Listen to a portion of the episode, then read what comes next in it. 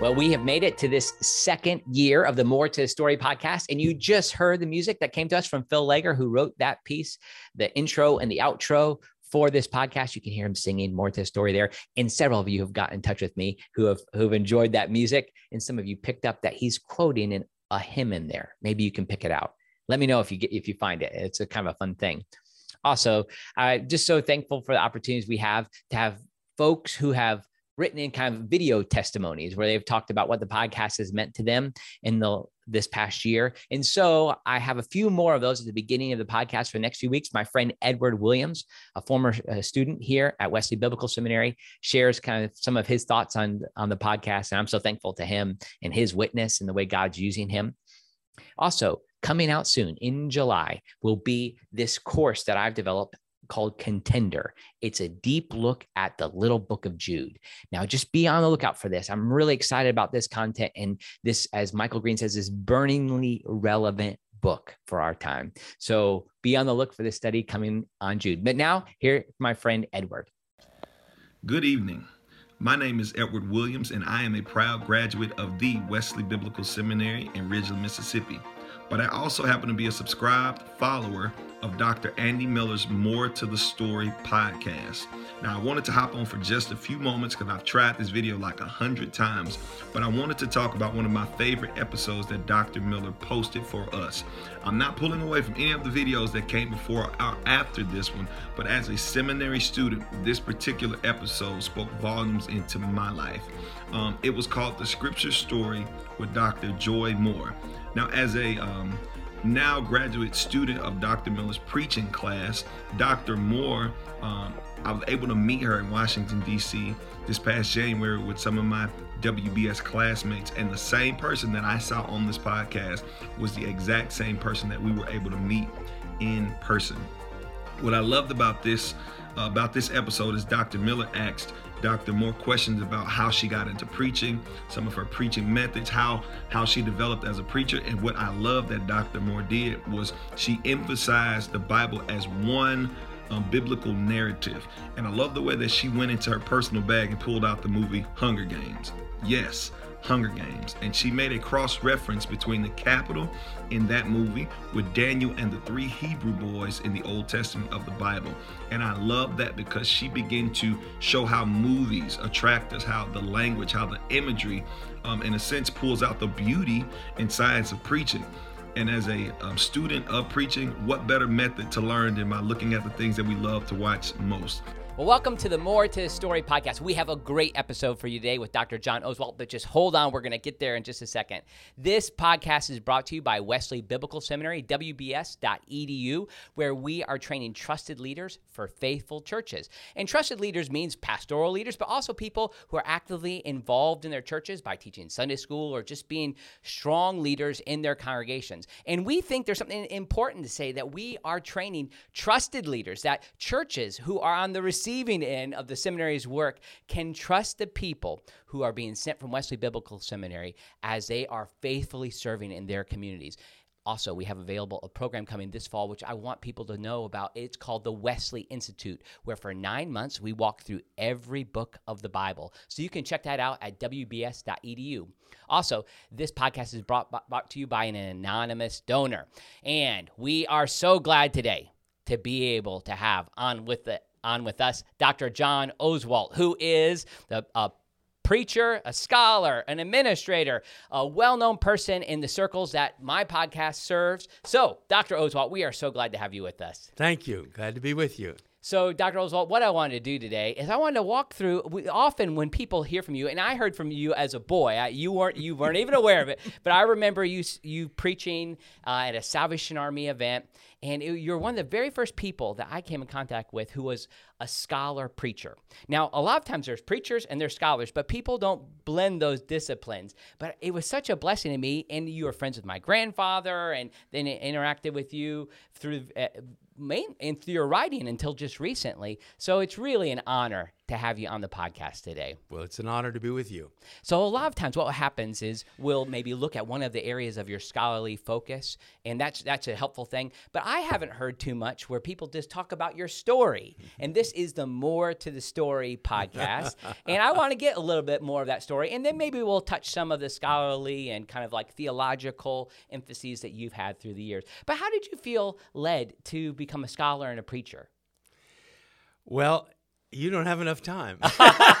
Probably not. Yeah. But uh, I grew up on a farm in Okay. Ohio, and um, uh, my sister, who was 10 years older than I, brought home with her a preacher from Asbury College in those Okay. days.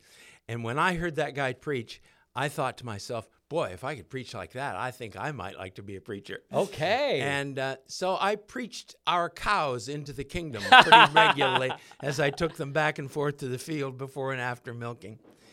Um, that was okay when I was 10, 11, 12, 13. But by the time I was 16, it was not okay. okay. I did not want to be a preacher. And Wow. so I went to Taylor University, ostensibly to play football. Uh, Okay. now, what position did you play? guard. Did you really? Okay, watch out. Okay, keep going. Uh, um, and um, I went there only knowing what I would not be. Wow. So I I enrolled in a pre-law course, and uh, one of my one of my uh, ladies in the church where I grew up said to me once, "Johnny, I think you might make a good lawyer." I think I'd been arguing about something, but my I, I met there really for the first time sharp, gifted, committed Christian kids. Okay. And they impressed me greatly because I'd gone to church all my life. I'd been in church. Uh, my parents were deeply committed Christians. And um, so I just wanted my way and God's way, that's all. Okay. And uh, I began to read the scriptures seriously for the first time in my life. Then, in the summer of my freshman year, I went to a Bible conference in Michigan where I was a dishwasher okay. and uh, met a young woman who was a waitress and uh, have been meeting her ever since for 60 years. Amen. and uh, again, every week, uh, a, a great evangelist, a great missionary speaker, music, that impressed me. That fall back at Taylor, a man named Dennis Kinlaw came to preach the fall spiritual emphasis week. Okay. And I remember saying to a girl that I took to an evening meeting on a date, wow, when I hear that guy preach, I'm not even sure I'm a Christian. Wow. Thursday of that week, I went to talk to him. Well, he didn't take 10 minutes to determine whether I was a Christian or not. He said, John, I know what your problem is. I said, Oh? He said, uh, he drew a little diagram. I don't know whether he had gotten it from uh, Campus Crusade or whether they got it from him. A circle, and in the center of the circle was a chair, and on the chair was a big capital I, and around the circle were little crosses. Hmm. He said, John, you're on the throne of your life, Wow. and you'll never, never be satisfied until Jesus is on the throne. Would you like that to happen? Mm. And I said, Yeah, yeah. Well, those who knew Dr. Kinlaw know that he had a habit. When he was intense, he got right up in your face. Right. And uh, we were sitting on two chairs facing each other. He scooted out to the edge of his chair and he looked at me. He said, John, what is there you won't do? Mm. I just blurted it out. I won't be a preacher. Yeah, sure. You knew it. Yeah. and he said, Well, I guess that's the end of our conversation, then, isn't it? Mm. And I said, Well, no. I, I, I, I, want talk through Jesus. this. I want Jesus. He said, How can he be on the throne of your life if there's something he wants you to do and you won't do it? Wow. Yeah. So I said, Okay. okay. And you know, you, you hear people say it, but it's true. That made all the difference. Didn't it? Yeah. All the There were no flashing lights. There was no thunder. There were no lightning. Uh, but as I went out of that room, I said to myself, I don't feel any different, but everything's going to be different. Mm, And it mhm. was. Amen. And that really then made all the difference. the brightest, sharpest kids were headed toward missionary service, and I had bought the idea that if you're not called to stay home, you better plan to go. Okay. so I never felt a particular missionary call, but that's where I'm headed. My senior year at Taylor, I was in um, an English course. I was a, I was a minor in English literature, and uh, the professor, wonderful woman, uh, said to me, "John, I'd like to talk to you after class." Hmm. I said, "Sure." She said, "John, have you ever considered becoming a teacher? Interesting. You have a gift." I said, "No, I'm going to be a missionary." That's right. Yeah, I, I worked this out with Dr. Kinlaw. Yeah, yeah. About 30 years later, I was back at Taylor and met her, and she looked at me and smiled, and she said, Do you remember a conversation we had? I said, Oh, yes. Oh, yes. So I went to Asbury Seminary, and my second year at Asbury, I was taking Hebrew and loving it. I, I had really started reading through the Old Testament slowly, and uh, back there at Taylor and it was just opening windows and doors. I was saying, okay, okay, I see what's going on here. So, the end of my second year in seminary, first year we were married, I felt a very clear call into teaching. Okay. And I thought, well, what'll I teach? Old Testament. Yeah. and that's been the story. I we continued to pursue missionary service, but at that point, the missions had no place for teachers. Mm. It was you join us and we'll tell you what to do. Right. Sounds like Salvation Army too. Yeah. Right. and I, I, my call into teaching was just so strong that Yeah. I said, no, I, I've got to do that. Got to Gotcha. do that. And that's where it was. Oh, so so that was a sense of like not only just teaching, but uh, in order to be a teacher, you, you could have gone and been a, a middle school teacher, Yes. which was a high vocation, right? But Yes. yet it still was a call to scholarship, a call to be to be a scholar, in the world, and that and then incorporated preaching at some point too. So obviously working through seminary and working then you, when you went to Asbury Seminary, you were with Dr. Dennis Kinlaw there, who had influenced you at Taylor, and he too is an Old Testament scholar. So you went on this trajectory towards Old Testament scholarship, and that that took you to Brandeis. Is that where you did Yes. your PhD? Yes. So again, so this then starts to come into focus. Now, now tell me a little bit along the way. I'm sure you started preaching oh. still while while teaching.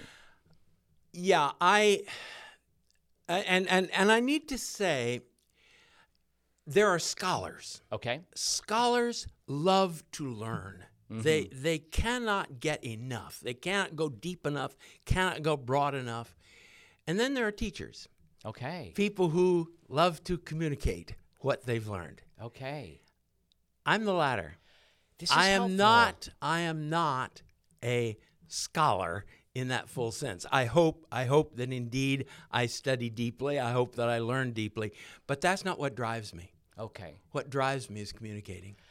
I love this. Okay. And that really that goes back almost to my childhood. Uh, I was in speech contests in high school, was a finalist in a state speech contest in Ohio. Okay. And and was a speech and drama major at Taylor. Uh, Okay. I was I was preaching while I was at Taylor, uh, and and so you you you can't stop me. yeah, I love. These are interesting distinctions. I had another person who's who I I called and I said, "You've been a, an intellectual within this particular discipline for 50 years, and I just love it." And he he stopped me, and he said, "Well, there's intellectuals and there are academics." He says, "I don't like all of the." All that comes along with the idea of being an intellectual. I've been an academic. And I love this distinction you're saying between being a scholar and being a teacher and a communicator. Like that's been the primary motivation. You want you have a truth that you want to convey. So I love so even your scholarly work, are you thinking as you are deep in original manuscripts and or not or manuscripts dealing with them, how am I communicating this? Is that what's on your mind? yeah, and and how can I share this? Right. Isn't this exciting? Yes. This ancient dead language. so you know, I I love to teach Hebrew. Mm. Uh, uh, again, though, part of it simply for the people say to me, "Why do you teach?" And I say, "To watch the lights come on behind their eyes." Amen. Amen. And you That's- suppose that's why you preach too? Yes, yes, yes. I mean, um, I I I depend very heavily on audience feedback. Uh, now I I'm I'm not uncomfortable uh, doing media stuff, but typically I'm really thinking as I look at that lens, I'm thinking there's a person in there that I'm talking to. Yeah, yeah. And and so so audience feedback means an awful lot to me. Am I am I getting through to them? Are they responding? Are they saying yes? Yeah. Uh, so that uh, this is this is what drives me. Yeah, it's when I went when I was coming to sem- when I left Asbury University and I was going to go to seminary. The reason I went to Asbury Theological Seminary is my wife had a year and a half left at Asbury University. That's why we stayed there. But my grandfather was in some ways not happy with me because he wanted me to come to Wesley Biblical Seminary. Why? Because of you. and and he thought I I trust John Oswalt. I love John Oswalt. Um, just you know, you just watch what you're learning, Andy. And he kind of like, and I had a great experience at Asbury Seminary, so I don't discount that. But when I got to Asbury Seminary, here's what I heard: people, you were still like kind of talked about, uh, kind of almost myths in the hall of your myths. teaching. And uh, like there were people who said, I, and they, they, who had been with you what made that time when you had finished uh, at Asbury Seminary, you had been there maybe five or six years before. They said there, we gave John Oswalt standing ovations after lectures. Now is that true? Once. Once, okay. Ova- I heard ovation, so it did become a bit of a myth. So, but you prepare for those lectures and what, what, wait to see those lights come on. I think that that's kind of the integrating idea behind your work and, and your influence. And it's influence not just a holiness movement, but all, all whole groups of pastors through the years. Now, I want to get in a little bit. You went to Brandeis and then you came back and taught at Asbury Seminary. And imagine in there your writing ministry started. And one of the, f- the first ways, the prime ways people might know you, uh, pastors might know you, is through your work on Isaiah. So tell us about that. Like, what was that some of your doctoral work? And, and you have one of the most established commentaries on that in the New International Commentary in the Old Testament. And then you've done other work on Isaiah, the New International uh, Commentary series as well. So I'd love to hear a little bit about your Isaiah work. Um, I have never been able to put myself forward. I, I, I, I know colleagues, students who are planning, okay, if I make this connection, I meet that, uh, this will happen. And I've never been able to do that. I don't see that as a particular grace, but it's just, it's just who I am. I can't do it. So uh, these things have come to me by God's grace. Okay. Simply, Amen. uh, so, um, in in the summer of 1972, I've been teaching just two years back at Asbury. I got an opportunity, and I'm not sure. I think it may have been through Dr. Kinlaw. I don't know, but I got an opportunity to write a large article in the Revised International Standard Bible Encyclopedia Okay. uh, about 15,000 words. And uh, I wrote it and got it in on time, which I know now from my editor experience is very unusual. and I honestly think that may have been part of what happened. But I, we were at supper in October of 1973, and the phone rang. And it was R.K. Harrison, a professor at uh, Toronto, uh, University of Toronto. And uh, he said, John, I need someone to write a two volume commentary on Isaiah. Not a small task. And he said, I need it in five years. And I said, I'm sorry, I can't do that. Okay. Uh, I said, I would have to have at least 10. wow. He said, Well, let's compromise on eight. okay. Wow. So there it was, just Eight out of the blue, out of the blue. So it took me nine years to get him the first volume. Okay. Wow. Again, he thought I was going to meet the schedule, uh, but he was very, very kind about the first volume, and he said, "John, you take as long as you need for the second column, second Okay. volume." he died waiting for the Oh second volume. no. oh no. Uh, it took me another um well, to write it, it took me another 11 years. And then the, the uh, publisher was fairly slow. I think maybe they had maybe a number of volumes for the set came in at the same time. So it was from the time I start, got the contract in 73, it was 25 years until the second Wow. volume appeared in 1998. Uh, but there it was. It was, and, and so it was a gift from God. Wow. It was it was not anything that I finagled for or designed for. It was it was out of the blue. And so, you know, I just to to have spent much of my professional career uh, studying that book has been just an unbelievable gift. An unbelievable and a gift to the church too Mm. and to me personally just last week i was asked to go to a weekend conference and present on the armor of god and so as i'm doing this you know re- realize very quickly that paul is most likely quoting isaiah 59 right Eh, god puts on the helmet Yeah. of salvation Yeah. and the breastplate of Yeah.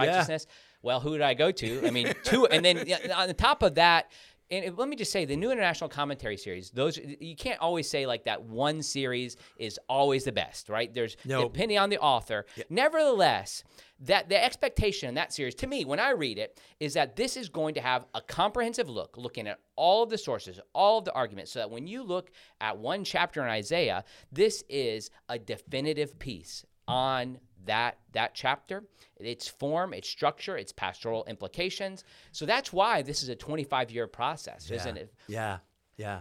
so, anyways, it, it's it's such a bless. In, the new new international version application, Application. commentary Yes, too yes. is also has a little bit different shift. Yes, yes. It it is. Uh, they told us when they gave us the assignment. Each uh, paragraph that you choose, you look at it three ways. Um, what does it mean? What does it say? It, I should back up and say, what does it say? That's just the grammar, Yeah, that sort of thing. What does it mean? What's its theological teaching? And then how does that apply? Right, right. Now, I think that may date it uh, because applications change over time, but pastors say to me, uh, that's the one I go to because it helps me to say, okay, so yes, yeah, that's what it means.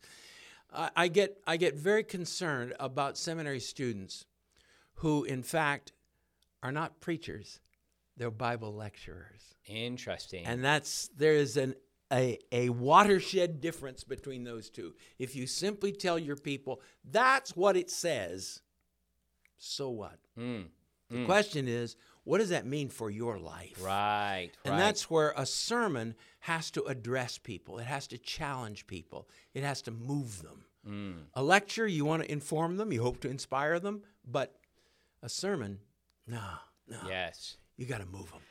I love that. And, and here's this is a little commercial time for me. uh, so if anybody's interested in what Dr. Oswalt's saying, if you sign up for my email list, I will send you uh, uh, five steps to deeper teaching and preaching. This is a little a document I've done with a 45 minute teaching, but likely some of the, and I imagine that you studied with Dr. Traina as well. Yes. And I take his method, inductive Bible study method, and I use that in a way that's one to help people think while they're in the IBS method, how do they make a step toward proclamation and creatively thinking how to connect with the audience. so you can get that at my website, and there's a link probably in the show notes here. Now I want to ask one more question about Isaiah.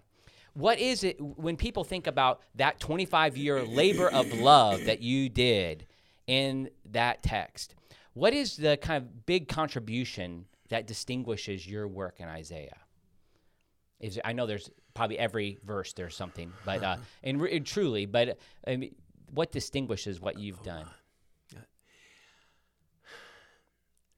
One of the rewarding features of my life has been for the past now almost 40 years. Uh, at one time, it was probably one a month. I was getting email email from a pastor saying, "I'm preaching through Isaiah, and your book is the one that is helping me to understand what he means." Wow, wow, yeah, And I write back and say, "You're the guy I wrote it for." amen, amen. to me, to me, the book of Isaiah is the most comprehensive statement of Old Testament theology, uh, excuse me, of biblical theology in the Bible. I say to students, if somebody comes to you and says, I'm going to take away 65 of your books and leave you one, keep Isaiah. Wow. Because there's more of the New Testament in Isaiah than any other Old Testament book. And Isaiah is the essential foundation for Christian truth. Mm. And so it's that the, the wonder of God's absolute transcendence. He's the Holy One. You see Him, you fall on your face saying, It's over, I'm mm. done. And He's also the God who opens His arms to us and invites us in. Mm. wow. I love that. That completeness. Uh, which I had no idea of when I really started on the thing. You know, I was I was as green as grass. I was a child, and uh, but but just the deeper into it, the more. Oh my! There's more about creation in Isaiah Right. than there is in Genesis. Wow. Interesting. now I'm to have to look into that. And also new creation for that matter, Exactly, too. Yeah, yeah. exactly, exactly. And and Isaiah's purpose there is to say the gods didn't create the world, Hmm. so they can't deliver you from the world, but the Creator, Hmm. the one who stands outside of time and space, he can reach in and touch you and lift you out of the tragedies in which you're facing and transform you. Amen. Oh, I love it. now, you also promote in that book the view of a single Isaiah authorship. I do. So, is that something you still hold to? I do. Okay. You want to give us uh, 30 seconds on that, which deserves three hours? or 30. oh, yeah, sure.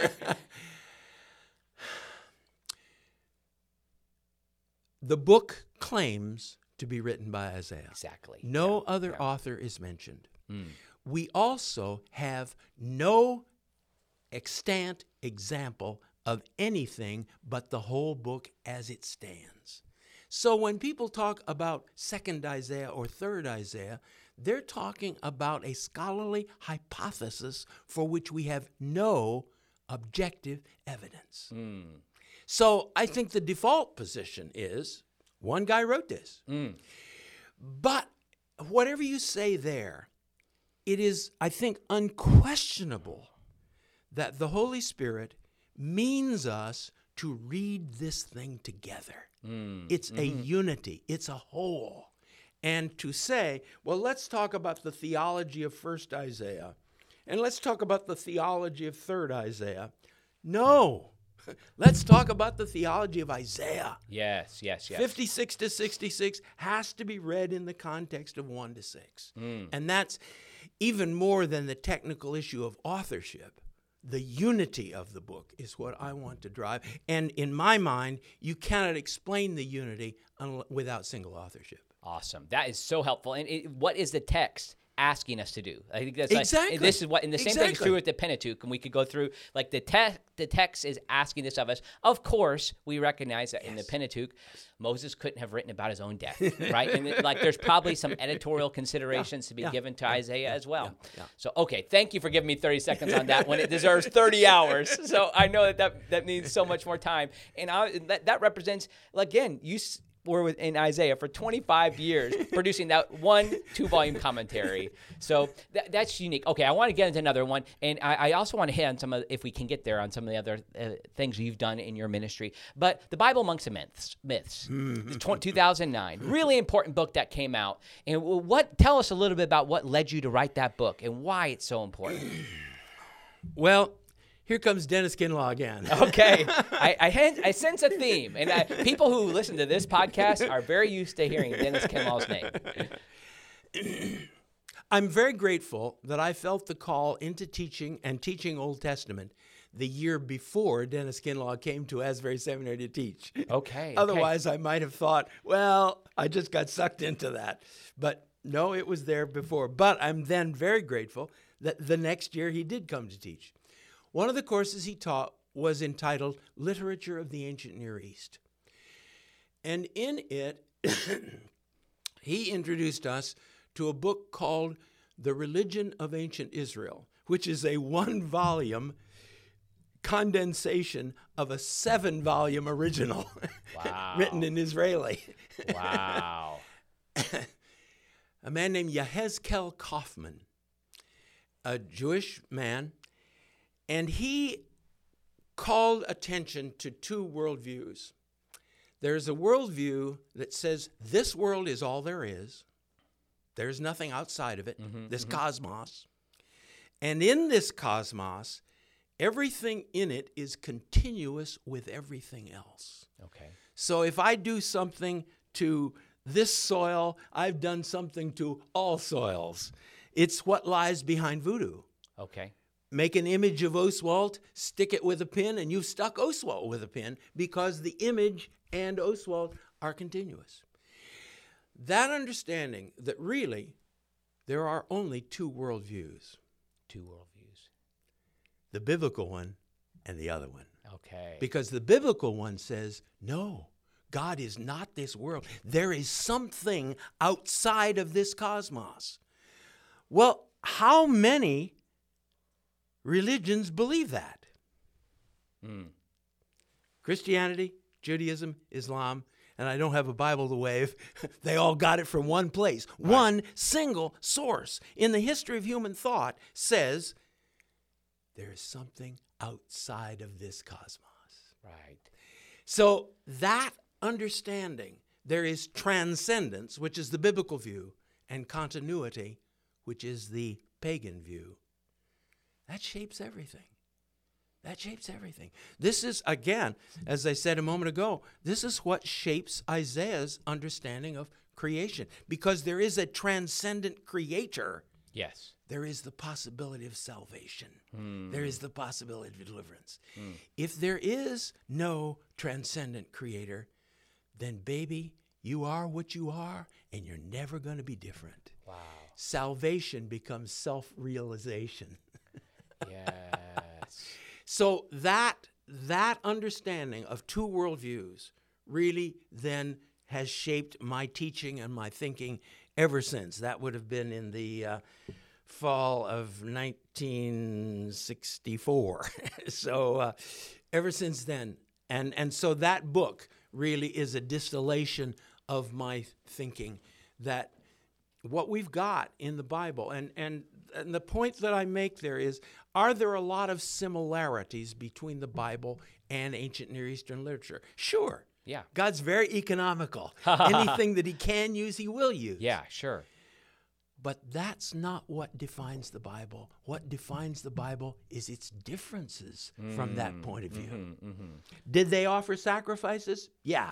Did the pagans offer sacrifices? Yeah.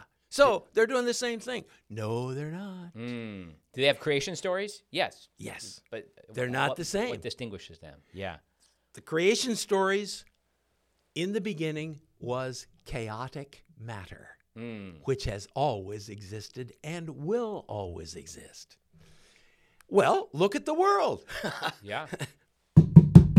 that stuff, that's Physical world. permanent. Yeah, yeah. This stuff, uh, this rots away and disappears. But that stuff, ah. So, yeah. And we know from experience that matter hates being organized.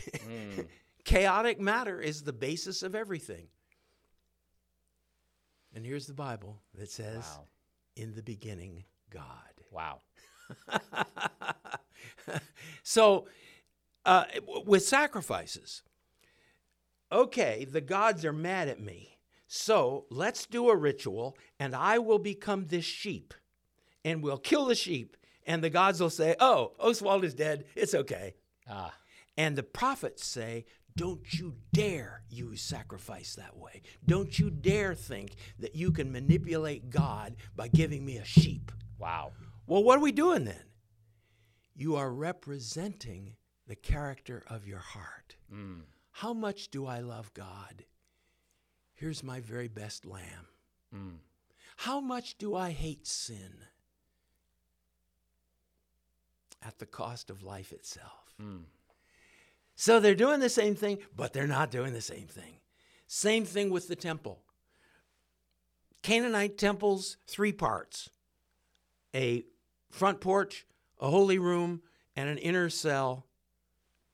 Temple, front porch, holy place, holy of holies. Yeah. Ah, but in that inner cell is an idol. Mm. is a God that you can manipulate by giving him sacrifices, by putting nice clothes on him. Mm-hmm. In the temple is a pretty gold box.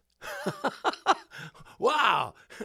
How do you worship a box? You don't. Wow. You worship the one who is above that box and whose character is represented by what's in the box. Yes. Wow. Same thing? No, no. I like to say there are a lot of similarities between me and my dog. we have two nostrils, we have two eyes, we have two ears. Right. We have the same circulatory system. Right. We have the same respiratory system. We have the same gastrointestinal system. So the dog and I are the same thing. no. right.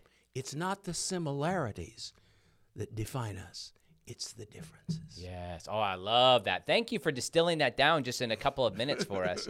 I want to bring up one thing connected to this, and this is at the bequest of uh, our my president, Dr. Matt Ayars, but also my interest too. In the last year, William Lane Craig, Dr. William Lane Craig, has come out with his book on the historical Adam, and he draws upon the work of you know one of your students and my one of my professors. So I guess I'm like your grandson's student, uh, this Bill Arnold, and in his commentary, his Cambridge commentary on Genesis, talking about mytho-history. So how does that interact with um, the, with your concepts that you're talking about, even here with and, and in the Bible and the myths?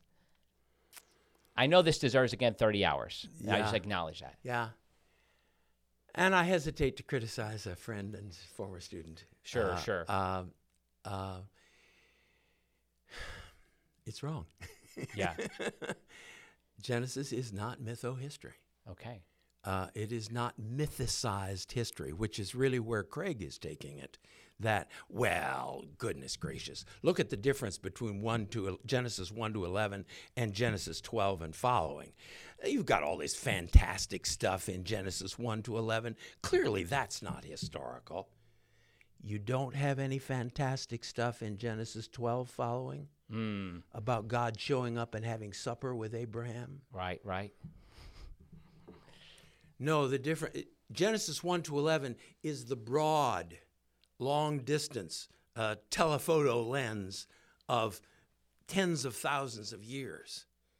But it's not fundamentally different from what follows in Genesis 1 to 12.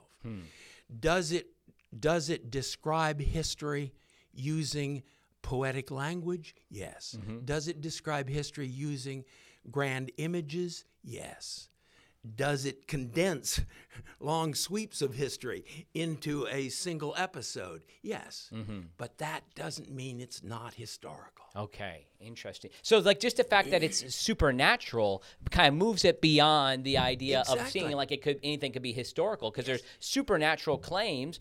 Genesis Yes. 12 and following. Yes. Uh, Abraham's call, for Yes. that matter. So, Yes. but, uh, I, I mean, I, I've I've found myself kind of wondering about William Lane Craig's kind of analysis, and and in some ways appreciating the fact that he wants to at least have a connection to a singular Adam and Eve. Like that's something that's that's helpful to me. But he puts it in the idea of this idea of there being a certain form of literature, and that that that the first.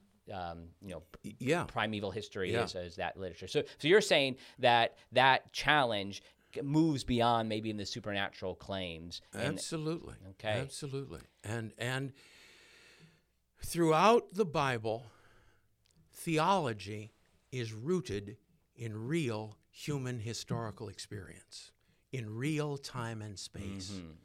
To say that that only starts at Genesis 12 and that Genesis 1 to 11 is not rooted in real events in time and space is to miss it. Gotcha. Miss it Thank you for. I know that that deserves more time. So I anybody who's listening to this and is feeling like, oh, well, just know I'm just trying to get a little taste of some of the things that Dr. Oswalt did. And honestly, it is my curiosity too. I wanted to hear just a brief, and maybe we'll talk more about it later too.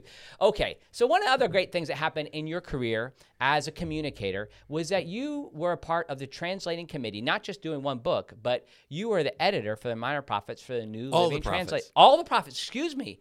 So for the New Living Translation. So tell me about that and what was that process like? I think, well, there was a committee of 12 persons, uh, six of us who were biblical scholars. Uh, Daniel Block was in charge of Pentateuch. Um, Barry Beitzel was in charge of historical books. Tremper Longman in charge of poetry. I was in charge of prophets. Um, Grant Osborne was in charge Yeah, of sure. the um, uh, epistles and acts. And I'm not going to remember the name of the sixth one who was in charge of uh, epistles and revelation. So there were six of us. Yeah. Then there was an English stylist, Okay. uh, Dan Taylor, who taught for many years at Bethel. And then there were um, four representatives from Tyndale, the publisher, uh, a New Testament coordinator, an Old Testament coordinator, Dr. Ken Taylor, who did the Living Bible, Okay. and his son, Mark Taylor, who was president of Tyndale House at that point. So there were 12 of us on this committee. And we spent six years. wow. And all of us, particularly all of us biblical scholars or teachers or whatever, will tell you that was the high point of our professional lives. Wow. To sit around a table for eight hours discussing what does the Bible say? Wow. What does it mean? And we all we all laugh at some of the things that we got to know each other very very well. Yeah. Uh, we in in the idea in the beginning was the Living Bible has sold 40 million copies. It has been used by God in tremendous ways, but it always gets dismissed as a paraphrase. Right, right, right. Is it possible to keep the same energy, the same readability, and make it a translation? Mm. So that's where we started. The language was if it ain't broke, don't fix it. If the Living Bible captures what the Greek or the Hebrew says, keep it. If it doesn't, change it. So that was the whole idea. And uh, so we would we would uh, uh, sit around that table, and oftentimes it would end up an 11 to 1 vote. And the one vote would be Kenneth Taylor. Okay. And Kenneth Taylor's the original new. Li- okay. Here we are tearing lim- Bless his heart. limbs and arms off his baby. Yes. and, and he would argue, he would argue strongly for his position. But once the vote was taken, it was over. Wow. And all of us have Even his son would go get. Okay. All of us have testified again and again to the example of grace. Mm. He never, once it was over, it was over. He never pouted, he never sulked. Uh, it was always, well, if that's what you think. And so that's one of the things that impressed all of us. Uh, w- again, I say we got to know each other very, very well. And sometimes we would say, well, that's the word of God by a six to five vote. Sounds like Supreme Court or something. There. Yeah, yeah, it's interesting. and uh, one one time we'd had a long, long discussion, and finally had taken the vote, and uh, it was over.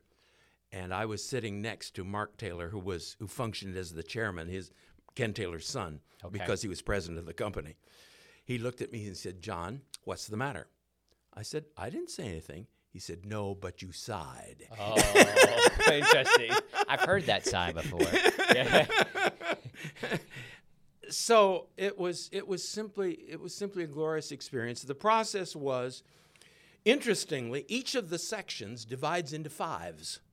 The Pentateuch, of course, five books. Yeah. But the historical books can be divided into fives. The poetry, if you take Isaiah, Jeremiah, Ezekiel, excuse me, Isaiah, Jeremiah, Lamentations, Okay. Ezekiel, Daniel, and the 12. Okay. Gotcha. There's five. Sure. Interesting. So in each case, we then invited three persons to go through each one of those units and offer their suggestions as to okay, how can we correct the Living Bible here? Okay.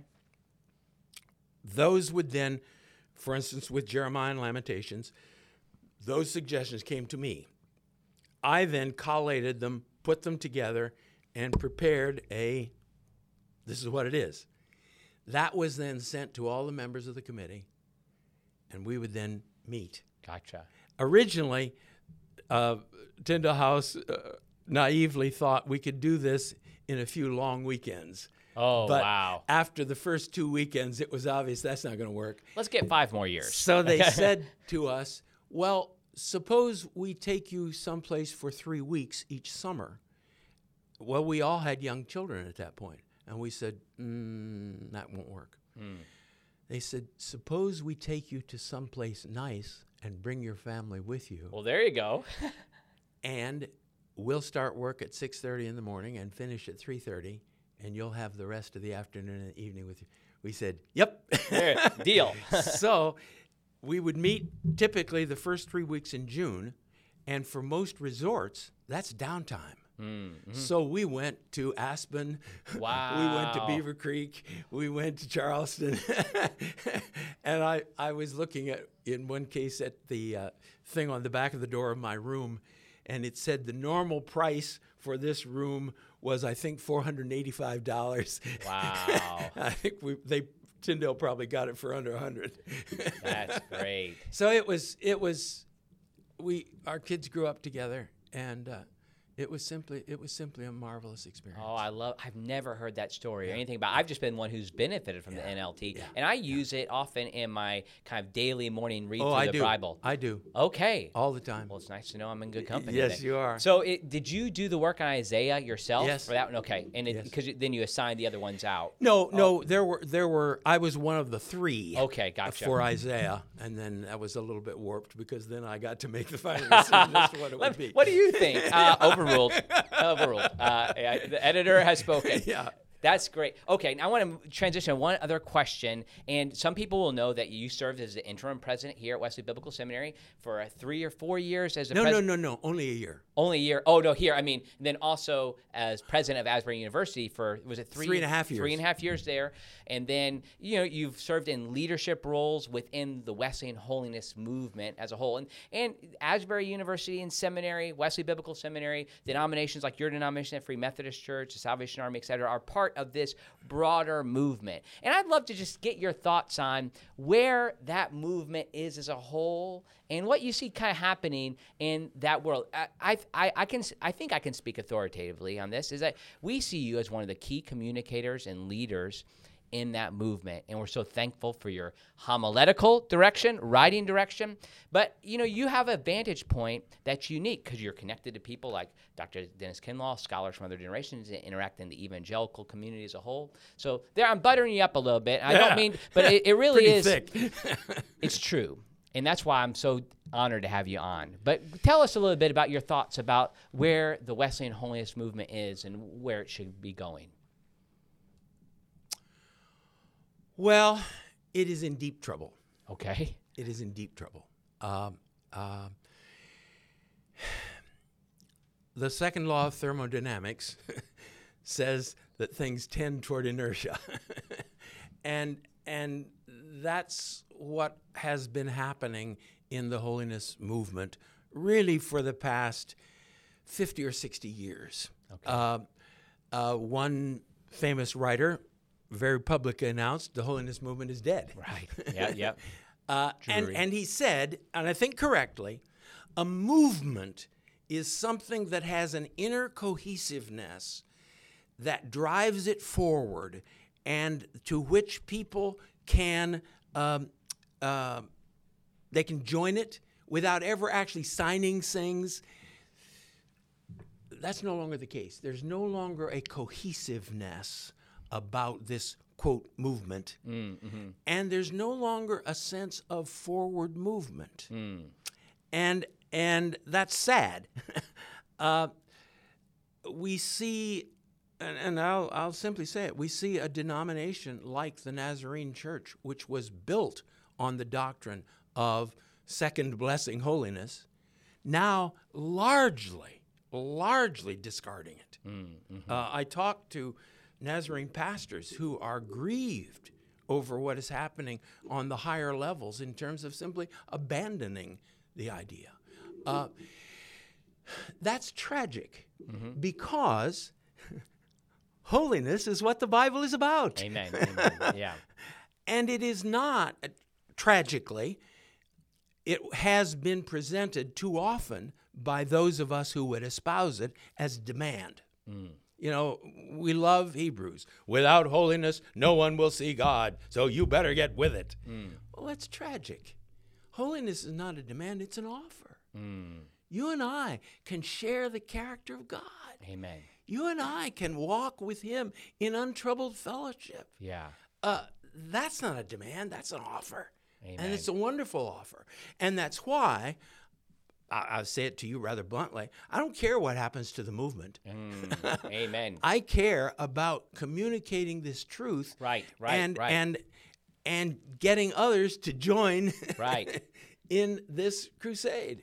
Uh, that's Right. a that's a bad word. I love days. it. But this is not the instit- it's not the institutional forms that are are what's the the substance of it. Instead, it's the experience, it's the doctrine, it's the reality. yes, yes. Years ago, there used to be the Christian Holiness Association, Right. Which started out as the National Holiness Camp Meeting Association, Right, right. coming out of the great camp meetings of the late 1900s, uh, late 1800s. Uh, I was at the last